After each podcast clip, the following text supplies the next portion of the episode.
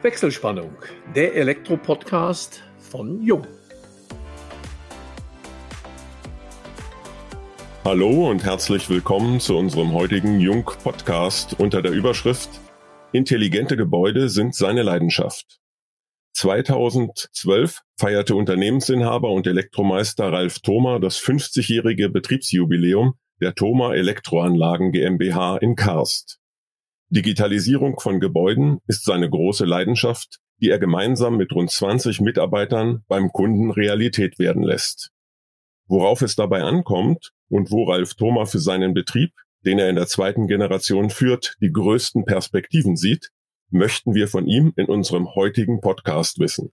Wir, das sind Georg Pape, Leiter Kundenkommunikation und im Vertrieb Inland bei Jung und ich, Elmo Schwandke, über 30 Jahre in der Welt der Elektrotechnik als Journalist unterwegs. Ja, herzlich willkommen, Ralf, und schöne Grüße wie immer aus dem Oberallgäu ins Sauerland an dich, Georg.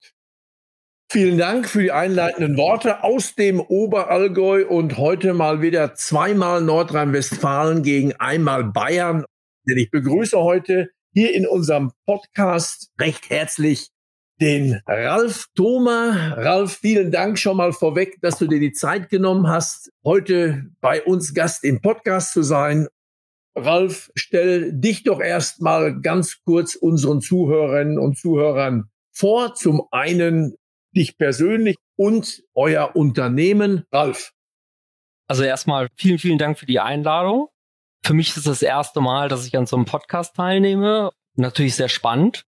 Zum einen muss ich da schon mal direkt eine kleine Korrektur einbringen. Ich habe keinen Meister gemacht, sondern ich musste studieren. Das heißt, ich bin Fachingenieur und habe über einen zweiten Bildungsweg, weil ich mit 15 eigentlich keine Lust mehr hatte auf Schule, habe ich die Lehre gemacht und habe dann irgendwann den zweiten Bildungsweg gewählt und habe dann irgendwann auch noch mal studiert. Grundsätzlich ist es ja so, dass mein Vater die Firma gegründet hat und wir in 2012 unser 50-jähriges Betriebsjubiläum hatten und mein Vater auch noch sehr lange mit in der Firma war, eigentlich erst vor vier Jahren den Betrieb dann auch wirklich verlassen hat und ansonsten immer noch richtig, wie es sich in einem Handwerksunternehmen, einem Familienunternehmen gehört, auch mitgearbeitet hat. Und mittlerweile auch mein Sohn in der dritten Generation mit in das Unternehmen eingestiegen ist, worüber ich mich natürlich sehr freue. Ja, wir haben 20 Mitarbeiter. Wir sind halt im Rheinland unterwegs und mit Karst, was hier in der Nähe von Düsseldorf liegt, fühlen wir uns strategisch natürlich sehr gut positioniert. Die Firma ist allerdings auch in Düsseldorf damals gegründet worden und fühle mich schon persönlich auch als Düsseldorfer jung und bin auch eigentlich viel in Düsseldorf unterwegs und bin leidenschaftlicher Düsseldorfer, sagen wir mal so. Das heißt, du hast Elektrotechnik studiert? Richtig. Das wirft natürlich auch die Frage auf, du führst das Unternehmen in der zweiten Generation. War das von Anfang an dann schon klar, dass du den Betrieb eines Tages übernehmen würdest? Für mich gab es ehrlich gesagt nie eine Alternative. Ich bin von klein auf immer im Betrieb gewesen, habe auch von klein auf dort mein Geld verdient, um mir so meine Dinge erlauben zu dürfen, mir mein erstes Mofa zu kaufen und all solche Sachen. Also ich habe immer mitgeholfen im Betrieb und ich bin eigentlich ehrlich gesagt nie auf eine andere Idee gekommen, was anderes zu machen, als den väterlichen Betrieb zu übernehmen. Und war auch in der Tat relativ schulmüde und war froh, mit 15 sagen zu können, so, die Schule lasse ich jetzt hinter mir und fange die Ausbildung an, um dann endlich so schnell wie möglich Geld zu verdienen und zu arbeiten. Und das hat mir eigentlich auch mehr Spaß gemacht als Schule. Aber du hattest ja dann deine Schulmüdigkeit doch rasch wieder abgelegt, indem du dann studiert hast, ne? Ja, das ging dann ehrlich gesagt nicht ganz so schnell, dass ich studiert habe, sondern ich hatte halt auf der Hauptschule wegen guten Benehmens das große Glück, dass ich diesen Abschluss für die Klasse 10b hatte und somit diese mittlere Reife als ich dann die Ausbildung gemacht habe, habe ich mit 17 meine Frau kennengelernt, meine jetzige, und die hatte dann irgendwo ihr Vollabitur zu dem Zeitpunkt gemacht und hat gesagt, pass auf, wenn du dann jetzt mit der Ausbildung fertig bist, kannst du ja eigentlich dein Fachabitur machen. Mein Vater fand das total super und hat gesagt, okay, wenn du dann mit der Ausbildung fertig bist, dann mach doch dein Fachabi noch hinterher. Und dann habe ich gesagt, na ja, okay, gut, dann kann ich das ja machen. Und da meine Frau ihr Abitur machte und ich mein Fachabitur, dann hat sie sich dann halt um mich gekümmert, dass ich in die Lage versetzt wurde, das zu bestehen, aber eigentlich nur mit Unterstützung meiner Frau. Zweite Generation, du sprachst an, die dritte Generation, dein Sohn auch schon im Unternehmen. Und wenn man so landläufig eine Generation mit 30 Jahren betitelt, dann passt das ja in etwa. 62 gegründet, du hast es 93 übernommen und ja, da musst du in den nächsten Jahren im Laufe dieses Jahrzehnts dann auch dran denken, die Firma an deinen Sohn zu übergeben. Ist das geplant? Also dein Sohn hat dann auch Interesse im Unternehmen zu bleiben? Ja, vor vier Jahren ist er ins Unternehmen gekommen, hat vorher eine Ausbildung zum Fachinformatiker gemacht, aber diese Ausbildung schon mit dem Zweig zum Gebäudeinformatiker und ist, muss ich sagen, ein doch begnadeter Programmierer und unterstützt mich jetzt seit vier Jahren intensiv mit diesem Thema, beschäftigt sich aber natürlich jetzt immer mehr auch mit der herkömmlichen Elektrotechnik, muss dann natürlich noch auch was aufholen.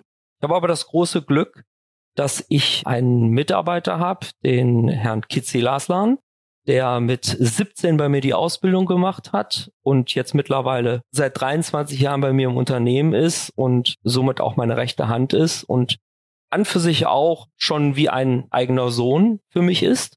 Und diese beiden Personen, die unterstützen mich jetzt so, dass ich halt auch einfach mich immer mehr aus dem Tagesgeschäft rausziehen kann und mich mehr halt um das Engineering kümmern kann und also auch so ein bisschen um die innovativen Themen kümmern kann und das Tagesgeschäft den jungen Leuten überlasse. Da bin ich auch sehr stolz drauf und die machen das auch toll und bringen sich da ein, sind gierig und arbeiten schon mittlerweile sehr selbstständig. Du hattest eingangs erwähnt, dass deine Frau dich bei deinem beruflichen Werdegang sehr stark unterstützt hat und ja auch motiviert hat. Ist sie auch im Unternehmen tätig? Nein, meine Frau, und das war mir auch sehr wichtig, ist nie in das Unternehmen mit reingegangen, weil meine Mutter auch noch relativ lang mit im Unternehmen war. Und ich habe drei Kinder und wir haben uns dann irgendwann entschieden, dass meine Frau mir den Rücken frei hält, damit ich mich komplett auf die Firma konzentrieren kann. Und wenn ich nach Hause komme, wir nicht auch noch über die Firma sprechen, so wie ich es aus meinem Elternhaus kenne, wo das Thema Firma eigentlich immer vakant war. Es gab eigentlich überhaupt kein anderes Thema.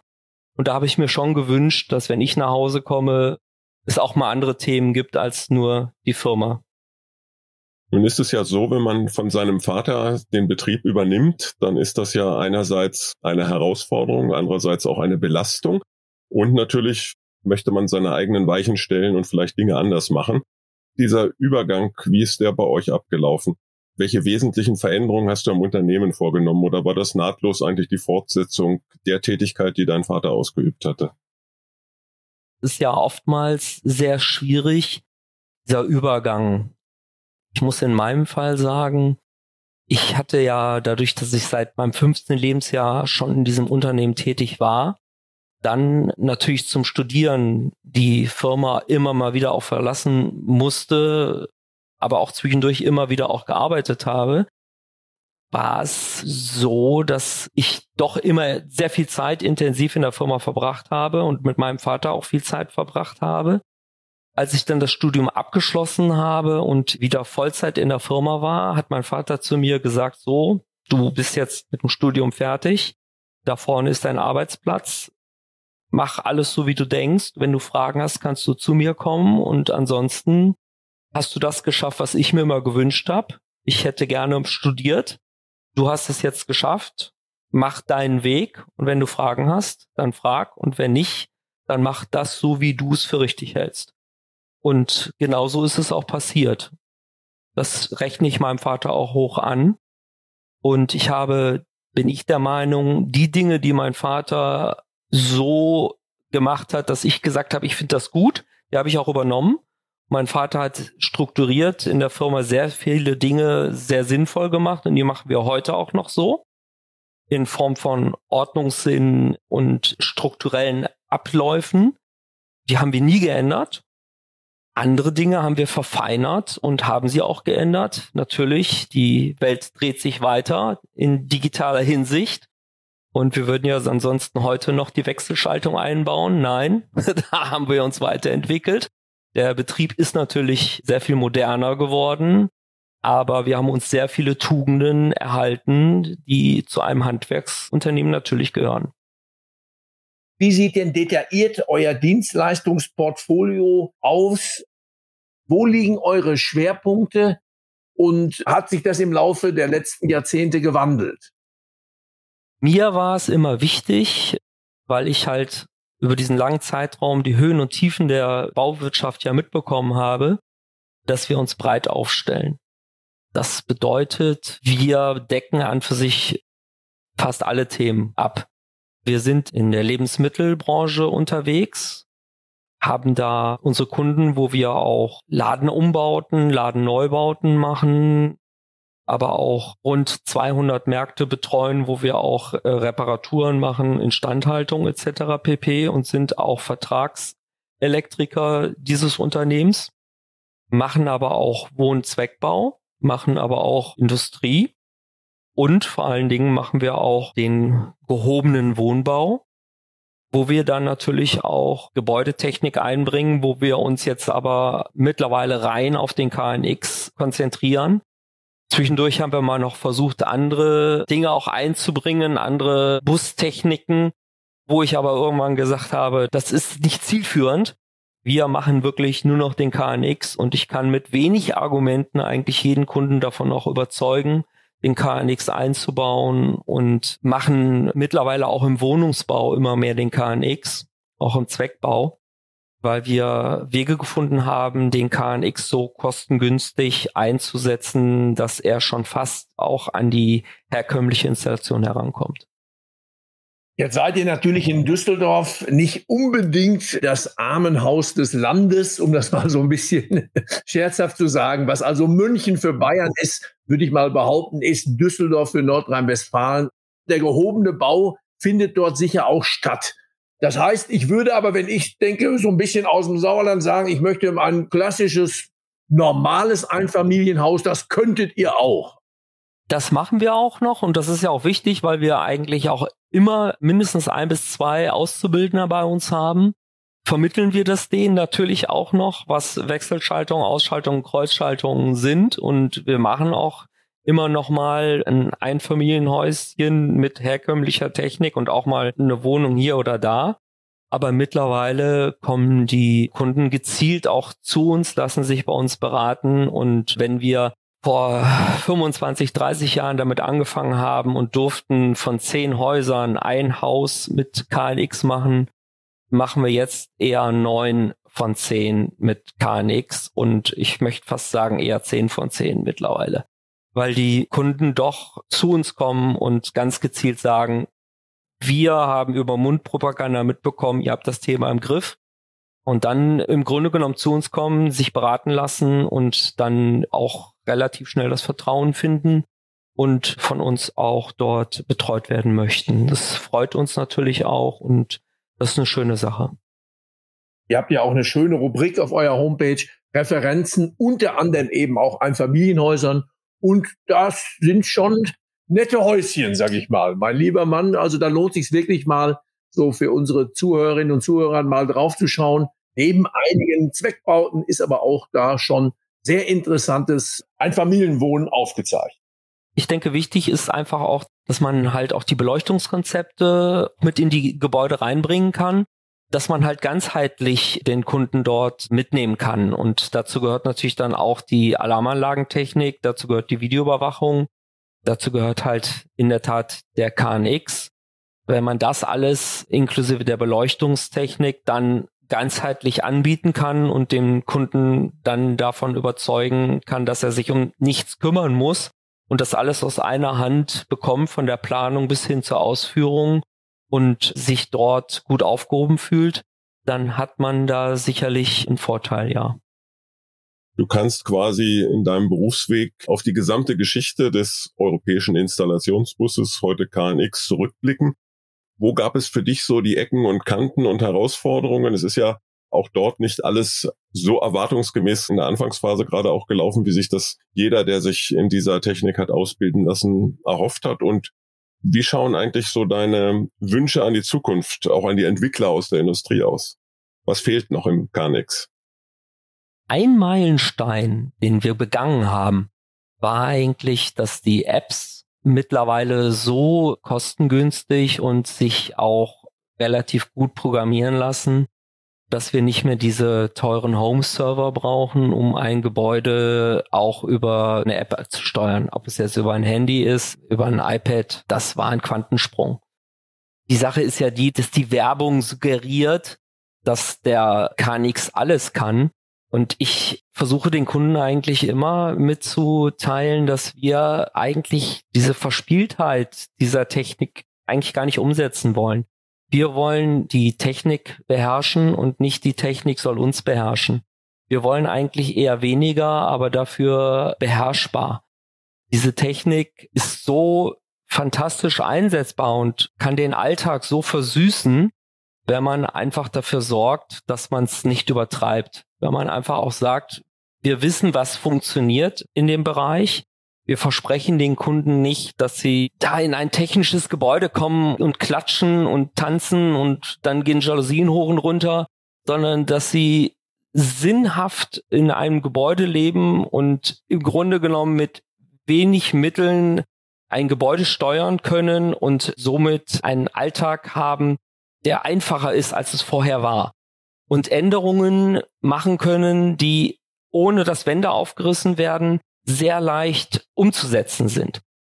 Und dieses Vertrauen, was man bei den Kunden dann finden muss, weil der KNX ist zum Teil totgeredet worden. Die Leute sagen, nein, ich habe so oft gehört, das funktioniert nicht. Dann wird irgendwas eingebaut und dann kommt nie der Installateur, um da irgendwo auch was zu ändern, weil er beherrscht es nicht wirklich. Das hat halt einen Riesenschaden verursacht. Und dieses Vertrauen der Kundschaft in das System hat darunter gelitten. Es gab natürlich viele, die haben dieses System eingebaut, konnten es aber selber nicht programmieren und vor allen Dingen hinterher den Kunden nicht betreuen. Und das ist natürlich das Schlimmste, was passieren kann. Du musst den Kunden mitnehmen, du musst den Kunden betreuen. Wenn du nicht hinfahren willst, musst du es aus der Ferne machen. Wir haben mittlerweile knapp 80 bis 100 Kunden, die wir aus der Ferne betreuen können. Und wenn die ein Problem haben, dann helfen wir den Kunden in sehr kurzer Zeit. Und wenn ich so eine Technik habe und es kümmert sich keiner um mich und ich stehe dann da und kann die Jalousien nicht steuern oder ist mein Aktor kaputt und der wird nicht ausgetauscht, weil der Handwerker nicht kommt und kann den nicht neu überprogrammieren, dann ist der Kunde natürlich unzufrieden. Nachvollziehbar.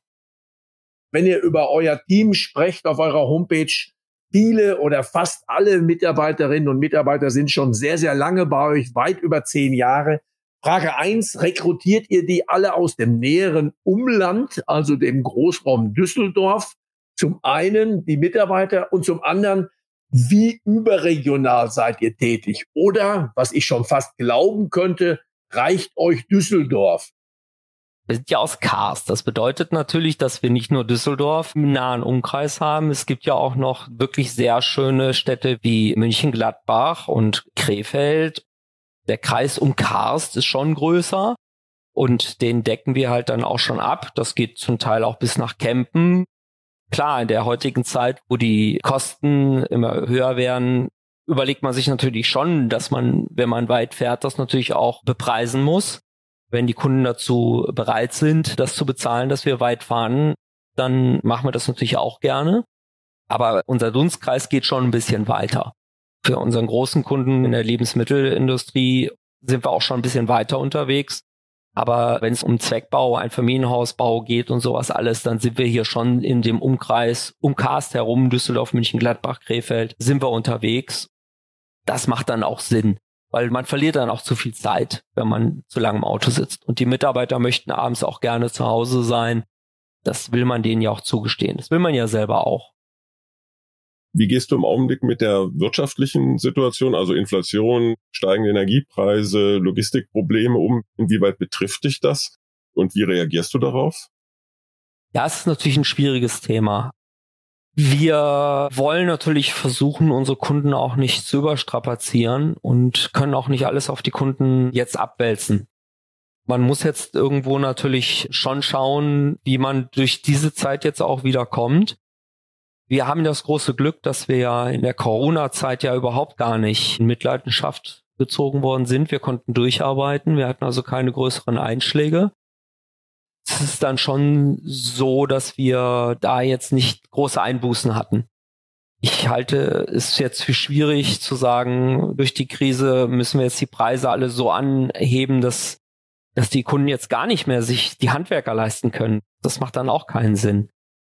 Auch wir müssen Preise erhöhen, das ist klar. Im Moment gehen ja auch die Lohnkosten immer mehr nach oben. Aber wir versuchen da die Preise schon so ein bisschen im Zaum zu halten. Das geht jetzt auch so ein Stück weit zurück, die Nachfrage. Das spüren wir jetzt noch nicht so. Aber wenn wir so mal Rücksprache halten mit Architekten und sowas alles, dann hört man das schon, dass Dinge auf Eis gelegt werden und verschoben werden da muss man sich, denke ich mal, auch schon Sorgen machen. Das wäre sicherlich Thema eines Podcasts im vielleicht nächsten Jahr dann. Wie sind wir durch diese Krise gekommen? Sind aber mit Blick auf die Uhr, Ralf, schon so langsam am Ende unseres Podcasts angekommen. Jetzt sprachest du zu Beginn, du wärst eine Düsseldorfer Jung, ja, dann will ich schon kaum nach Hobbys fragen. Mir fiel da ein, jedes dritte Jahr Karnevalprinz, dazwischen ordentlich Karneval feiern. Erzähl uns doch ein bisschen was, wenn du da über deine Firma hinaus noch Hobbys hast, um welches sich da handelt und wie du deine jetzt hoffentlich bald zunehmende Freizeit gestaltest. Zum einen bin ich leidenschaftlicher, weil ich ja Düsseldorfer bin und auch sehr leidensfähig bin bin ich Fan von Fortuna Düsseldorf. Also das lasse ich mir auch immer sehr ungern nehmen. Ich gehe also gerne ins Stadion, auch mit meinem Sohn und mit Freunden. Da gucken wir uns die Spiele meiner Lieblingsmannschaft an. Da gehe ich auch schon hin seit meinem fünften Lebensjahr. Das macht mir schon große Freude. Die Zeit nehme ich mir auch immer, zu den Heimspielen zu gehen. Zu den Auswärtsspielen fahre ich allerdings nicht. Ansonsten gehe ich sehr gerne Skilaufen, was natürlich jetzt in den letzten Jahren auch schwierig war. Das wäre so ein Hobby, das könnte ich mir auch in der Winterzeit öfter vorstellen.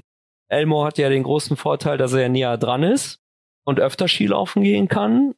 Ich kann zu Fuß zum Lift gehen. Ja, ich könnte auch zu Fuß zum Lift gehen. Hier gibt's ja um die Ecke diese Skihalle. Aber das ist dann doch nicht vergleichbar und wenn man passionierter Skiläufer ist, auch nicht ausreichend. mein Vater hat mich auf die Skier gestellt, da konnte ich noch nicht richtig laufen. Ich glaube, ich fahre jetzt so seit meinem fünften Lebensjahr Ski und ich liebe es. Ich fühle mich auf den Skiern sicherer als auf den Füßen. Hast du denn, Ralf, eine spezielle Region, entweder in deutschen, österreichischen oder sogar norditalienischen Skigebieten? Wo fährst du oder wechselst du immer? Also ich persönlich bin auch natürlich durch die Schneesicherheit schon ganz gern auch mal in Hochgurgel, Obergurgel, aber aufgewachsen skitechnisch bin ich in Schruns im Montafon weil mein Vater dort mit uns immer hingefahren ist. Dort habe ich auch das Skifahren gelernt und mein Vater ist dort auch Ehrenbürger. Da habe ich eigentlich meine Kindheit verbracht und ich weiß nicht, wie oft wir dort Urlaub verbracht haben. Im Auhof in Schrunz. Das muss ich nochmal nachfragen. Wie kommt man dazu, Ehrenbürger zu werden dort? Ach, indem man einfach, keine Ahnung, 30 Jahre da seinen Urlaub verbracht hat und immer Ski gefahren ist. Dann wird man irgendwann Ehrenbürger. Ralf, vielen, vielen Dank, dass du dich bereit erklärt hast, uns hier Rede und Antwort zu stehen. Es war eine sehr kurzweilige, nette Unterhaltung. Und ja, liebe Zuhörerinnen und Zuhörer, damit schalten wir unsere Wechselspannung für heute frei, bedanken uns bei euch allen und freuen uns wie immer über eine Weiterempfehlung. Solltet ihr Fragen haben oder vielleicht mal selber Gast in unserem Podcast sein wollen, Schreibt uns eine Nachricht an kundencenter.jung.de. Und schon jetzt freuen wir uns auf euch beim nächsten Wechselspannungstalk, dem Jung Elektro Podcast.